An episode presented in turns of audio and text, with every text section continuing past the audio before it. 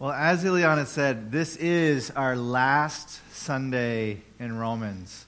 And I hear the groanings and the, I hear I see some tears trickling down some of your faces. Uh, but, it, but if you recall, last week we actually, the sermon was entitled Closing Remarks. Uh, Paul pulls a little uh, U turn here and actually gives us closing remarks again. And so this is entitled Closing, Mar- closing Remarks for Real this time. This is not me who's doing this. This is the Apostle Paul. If you have trouble, take it up with the Holy Spirit. But he closes his letter again. And here's what I, let me just start with this. Here's what I think is what happened. Uh, I think what happened is Paul had this idea of I need to communicate to the Roman church because there's controversy, because there's conflict, because there's misunderstanding about the gospel. And he says, I need to get this letter uh, to them as, you know, soon. So he's writing this letter. He closes the letter, and then he says, Oh my goodness, who's going to take the letter? And he hears about someone in the church where he is who's traveling to Rome. And her name is Phoebe. And he says, Oh, Phoebe, will you take this letter? And she says, Oh, Paul, of course I'll take this letter for you. I'm going there anyway.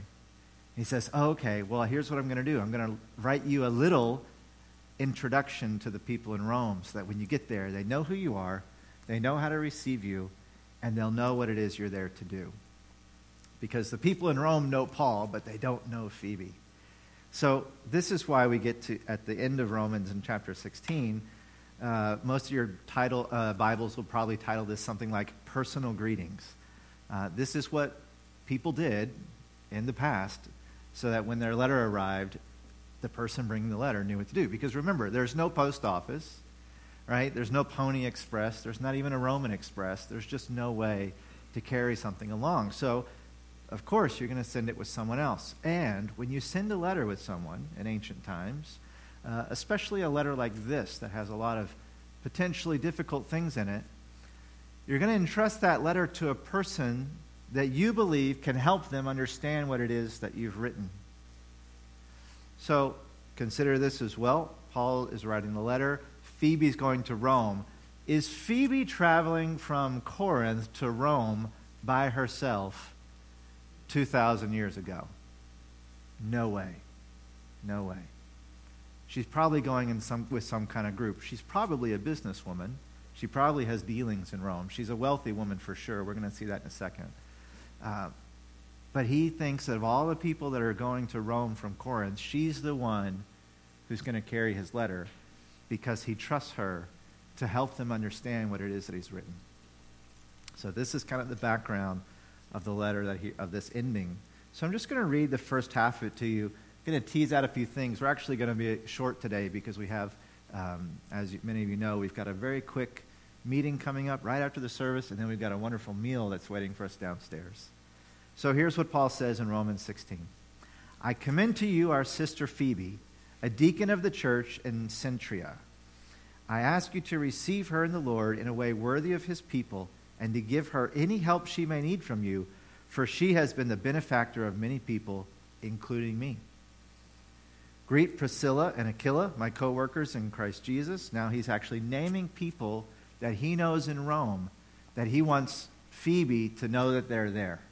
He wants, them, he wants her to be able to connect with them, and he wants those people in Rome, because they know Paul, to then vouch for Phoebe. Does that make sense? So he says, he says, Greet Priscilla and Aquila, my co workers in Christ Jesus. They risked their lives for me. Not only I, but all the churches of the Gentiles are grateful to them. Greet also the church that meets in their house. Greet my dear friend Epaenetus, who was the first convert to Christ in the province of Asia. Greet Mary, who worked very hard for you Greet Andronicus and Junia, my fellow Jews who have been in prison with me. They are outstanding among the apostles, and they were in Christ before I was. Greet Ampliatus, my dear friend in the Lord. Greet Urbanus, our co worker in Christ, and my dear friend Stachys. Greet Apelles, whose fidelity to Christ has stood the test. Greet those who belong to the household of Aristobulus. Greet Herodion, my fellow Jew. Greet those in the household of Narcissus who are in the Lord. Greet Tryphena and Tryphosa, who, those women who work hard in the Lord. Greet my dear friend Persis, another woman who has worked very hard in the Lord. Greet Rufus, chosen in the Lord, and his mother, who has been a mother to me too. Greet Asyncritus, Phlegon, Hermes, Patrobas, Hermas, and the other brothers and sisters with them. Greet Philologus, Julia, Nereus, and his sister, and Olympus, and all the Lord's people who are with them. Greet one another with a holy kiss. All the churches of Christ send greetings. Now, by the way, a quick little word. If you're ever in charge of reading something like this in public, just pretend like you know exactly how those names are supposed to be pronounced, and everyone, no one will ha- have the audacity to, to question you. Um, so, unless you're some language nut, uh, in, which case, feel free to correct any of those pronunciations. But Paul's writing this letter and he says, Look, here are the people that I know among you. Here are the relationships I already have. And so part of that is he's saying to Phoebe, You can go to these people and get help. Uh, because they've been good to me, they'll be good to you. Right? Uh, but it's interesting, this list is uh, really kind of telling for us. And I'm not going to make a huge point here today, and I'm not going to get too off into the weeds, but just notice how many people Paul honors for their service, for their faithfulness, for their hard work, right? For their service to the church and service and ministry of the gospel. And he particularly mentions to, to like uh, Priscilla and Aquila, you know, all the Gentiles are grateful to them. So this ministry that Paul's been a part of, they've helped him. Now it's also interesting to note how many of these people are women. Because I think sometimes we read the New Testament and there are certain verses that we look at that give us the impression that women are kind of like second class citizens in the Bible and in Christianity. And certainly the way some churches um, engage around this topic of women who speak, women in leadership, uh, it can feel like women are second class citizens in the church. But I just want to point out to you that in Paul's world, this is not the case. It is not the case. He does have things that he says about women, and again, I'm not going to get too far into that today, but just notice that whatever he meant by that, what he didn't mean was that women cannot be ministers of Jesus Christ. He cannot. Look at the very first woman that we have here. Uh, we've got Phoebe. Phoebe is called a deacon of the church, and she's also a benefactor or protector of Paul, which means that she has financially contributed to Paul. But not only financially, this word that's translated, I think it's translated, um, uh, uh, what does it say? Uh, yeah, benefactor here in the NIV that word also means protector. So you can think of it like this you have someone in the community with standing. They, they have wealth, but they also have social standing. And then here comes Paul into town preaching this weird religion for them, right? And he's creating and causing conflict, particularly among the Jews, because he's preaching the message of God to the Gentiles. And as we've seen in the book of Romans, that creates some conflict. And so she was someone who stood by him, not only financially supporting him, but being a protector of sorts, someone who stood in the gap and said, uh, You know, you've got my covering. So she was providing covering for Paul. Think about that for a minute. Not only that, but she's called a deacon.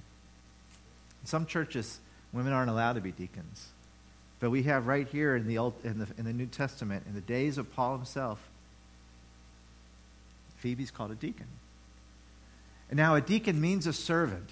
That's what the word deacon means. And so a lot of Bible translations have translated this I commend to you our sister Phoebe, a servant of the church in Cenchrea. But what's interesting is that when men are called deacons in the New Testament, it's almost always translated deacon. But when women are called deacons in the New Testament, it's often translated servant. But the word is the same. And so it's, it's really the, the uh, perspective of the translator that's going to impact which word you get there in your own translation that you're reading. Now, just doesn't necessarily resolve any questions about, you know, the formal roles and different types of structures like that in and of itself. But just to let you know that there's nothing in Paul's writing, there's nothing in the Greek text itself that would suggest that she's anything other than the same kind of deacon that all the other people in the New Testament are when they're called deacons. That word diakonos, uh, it's the same word, except just feminine because she's a woman. He says, I ask you to receive her in the Lord in a way worthy of his people and to give her any help she may need from you, for she's been the benefactor of many people, including me. So, this is a woman who has been a, a, a hugely influential person in the church. She probably, because of her wealth, and he talks about her being a benefactor, she's probably financially supporting multiple people who are ministers of the gospel, whether they be missionaries or whether they be local leaders. It's very likely that she has a church meeting in her home because most of the churches in that day met in homes. And what we'll see in a minute is it's possible and probably verging on likely that as someone who hosted a church in her home, she was the one doing the greeting and maybe even encouraging the saints in other ways in her home, publicly, in the church, which was her home. So it's just something to be aware of. The very next woman that he mentions is Priscilla. You guys might recognize that name from the book of Acts. She shows up in a couple of different places. But uh, Priscilla and her husband Aquila, they were converts to Christianity, and they also preached the gospel to Gentiles.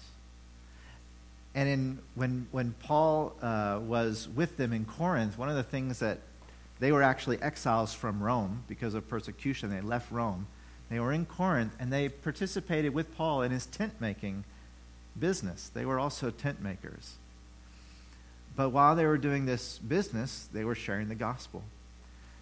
Now, one of the things that's interesting about the Greek language and Greek culture is that typically when a husband and wife are named, the husband is always named first.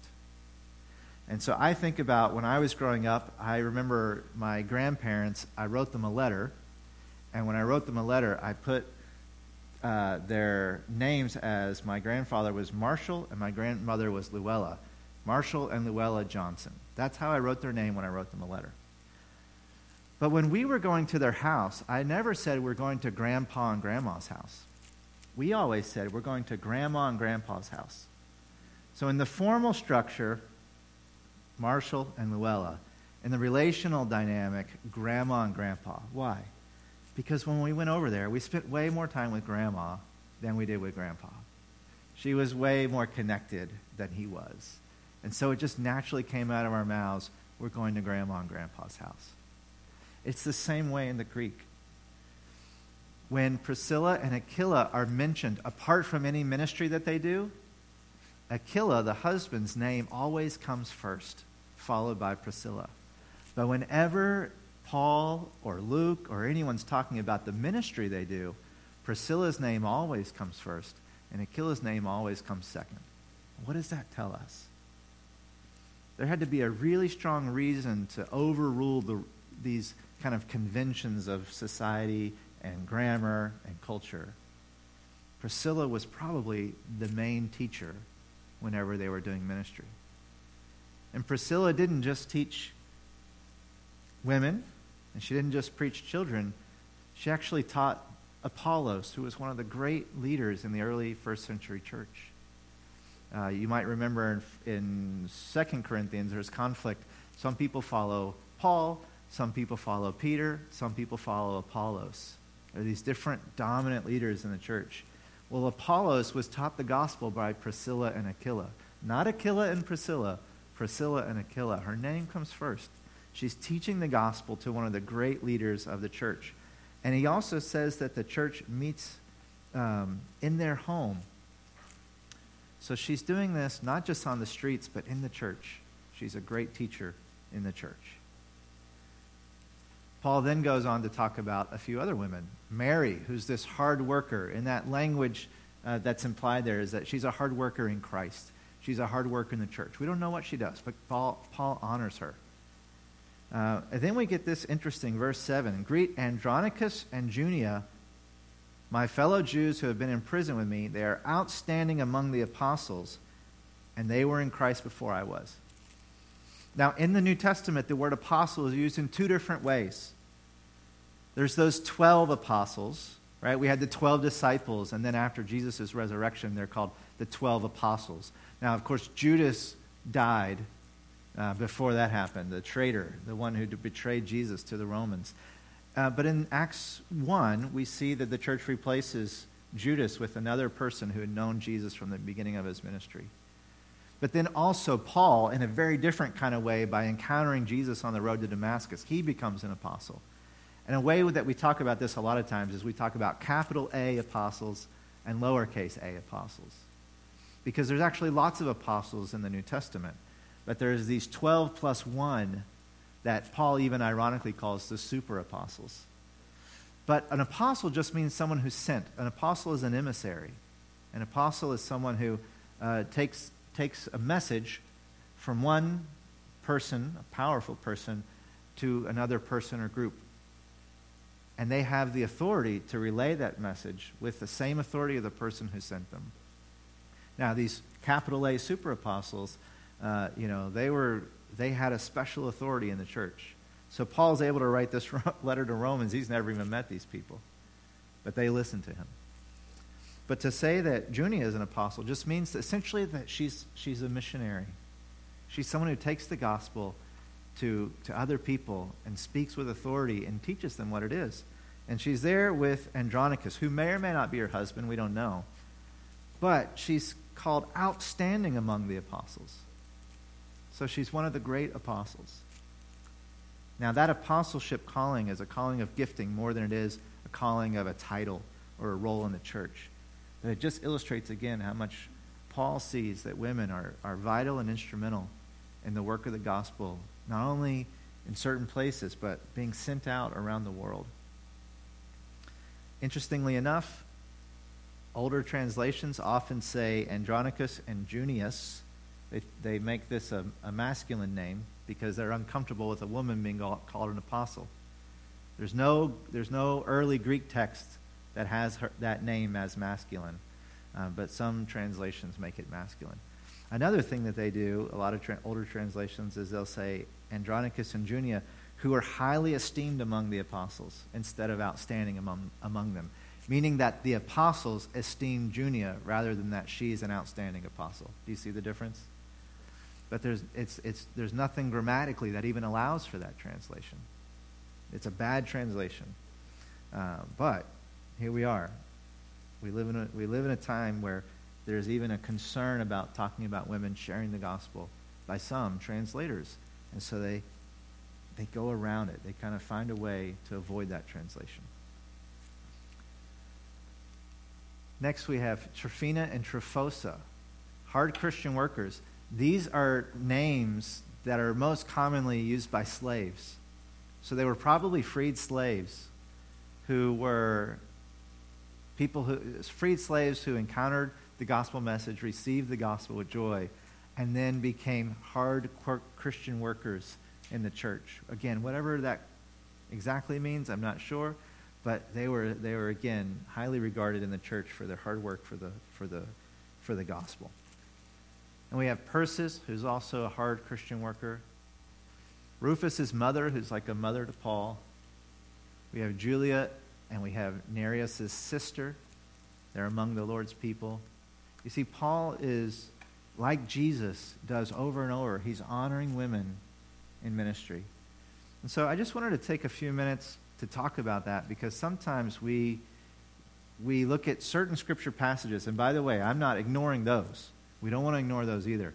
But we have to take the whole counsel of God into consideration when we think about what does it look like in the church and what types of things are we expecting one another to do men, women, children, whatever it is. Uh, and to understand that sometimes uh, if we just take one aspect of it into account, it might lead us astray.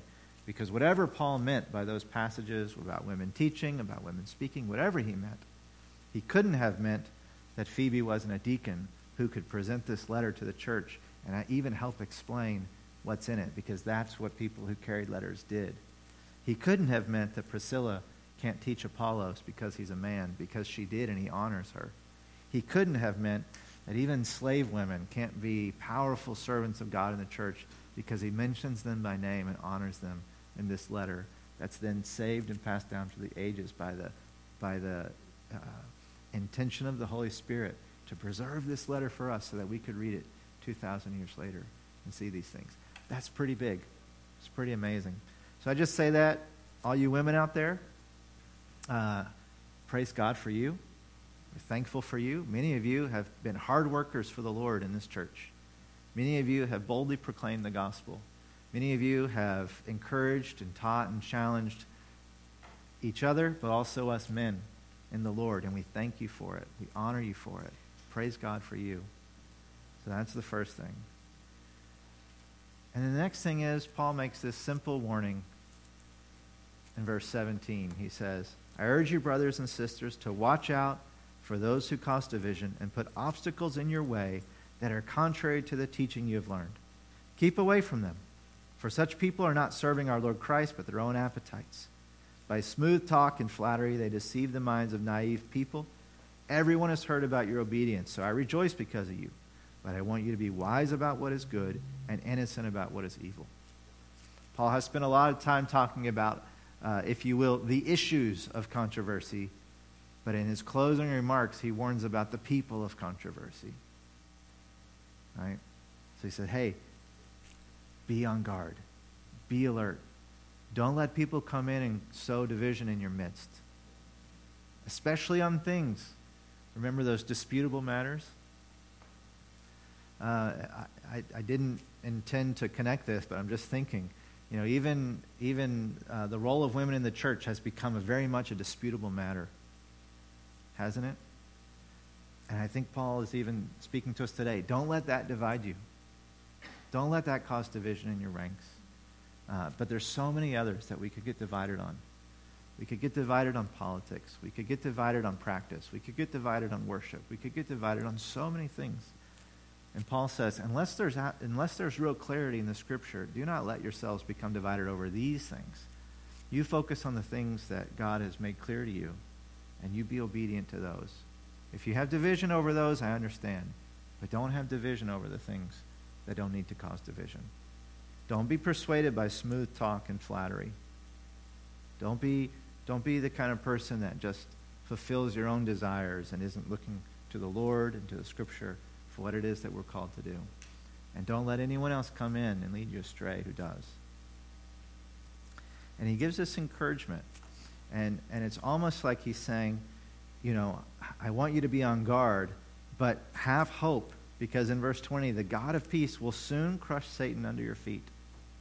He says, You are not without power here. You're not at the mercy of the culture. You're not at the mercy of people who would create division. You're not at the mercy of Satan because even Satan himself will be crushed under your feet. God is at work. The grace of our Lord Jesus be with you, he says. And then to close out the letter, he sends some greetings from some friends who know the people in Rome. Timothy, my co worker, sends his greetings to you, as do Lucius, Jason, Sosipater, my fellow Jews. And then I, Tertius, who wrote down this letter, greet you in the Lord, because Paul's dictating and he's got someone transcribing. So the guy writing down the words, he greets them in the Lord. Gaius, whose hospitality I and the whole church here enjoy, sends you his greeting. And Erastus, who is the city's director of public works, and our brother Quartus send you their greetings. These are probably powerful men. One of them is the director of public works. By the way, a really good person to have on your side as the church. We see it even today. Uh, you know, these are powerful people. It's not just slaves. It's not just poor people. It's not just the downtrodden who receive the gospel. People with power and prestige and money and businesses and resources like Phoebe and, and, and Erastus and Quartus, they have received the gospel too. The gospel is for everyone. And then at the end of that final greeting, Paul says, Now to him who is able to establish you in accordance with my gospel, the message I proclaim in Jesus Christ, in keeping with the revelation of the mystery hidden for long ages past. That mystery is simply that Gentiles and Jews can come together as one people and have relationship with God through Jesus Christ. But now revealed and made known through the prophetic writings by the command of the eternal God, so that all Gentiles might come to obedience that comes from faith. To the only wise God be glory forever through Jesus Christ. Amen. And there Paul closes. And he rolls up the letter and he hands it to his trusted, trusted deacon Phoebe, and he sends it off to Rome. And the letter arrives in Rome. And there are people, I imagine, who say, Paul, who? Who is this guy to tell us And Phoebe says, No, no, no, no. You know Priscilla and Aquila. You know Epaenetus. You know Mary. They all can vouch for Paul. Here's the letter, and it's read. And there's a conviction of the Holy Spirit in it. So strongly that this letter is then preserved and copied and spread across the known world. So that to this day, we have copies of this letter that are almost 1900 years old that attest to this message of Paul and to the work of the Holy Spirit to preserve it so that you and I today can receive this letter with the same, maybe conviction, but also joy that it was received 2,000 years ago. Isn't it amazing what God has done for you and for me? Not only to build the foundation of the church so many years ago, but then to preserve things like this, letters like this, teachings like this, so that you and I can read them so many years later and be moved and challenged, convicted, encouraged, blessed, and that we might more faithfully follow Jesus Christ and experience the fullness of the gift of the gospel in our own lives. That's what I leave with you, church. That's what we've been doing since, I don't know, January, February. That's what we've been doing. Unfolding this precious message. And again, all these precious messages, right? All of them preserved by the power of the Holy Spirit and by the church of faithful men and women throughout history so that today we could be blessed. Amen. Amen. Let me pray for you as we close this out, uh, and then we'll share with you what we're doing next.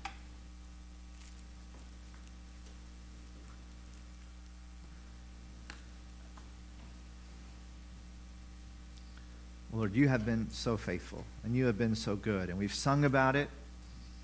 Lord, we've sat under the, the teaching that proclaims it.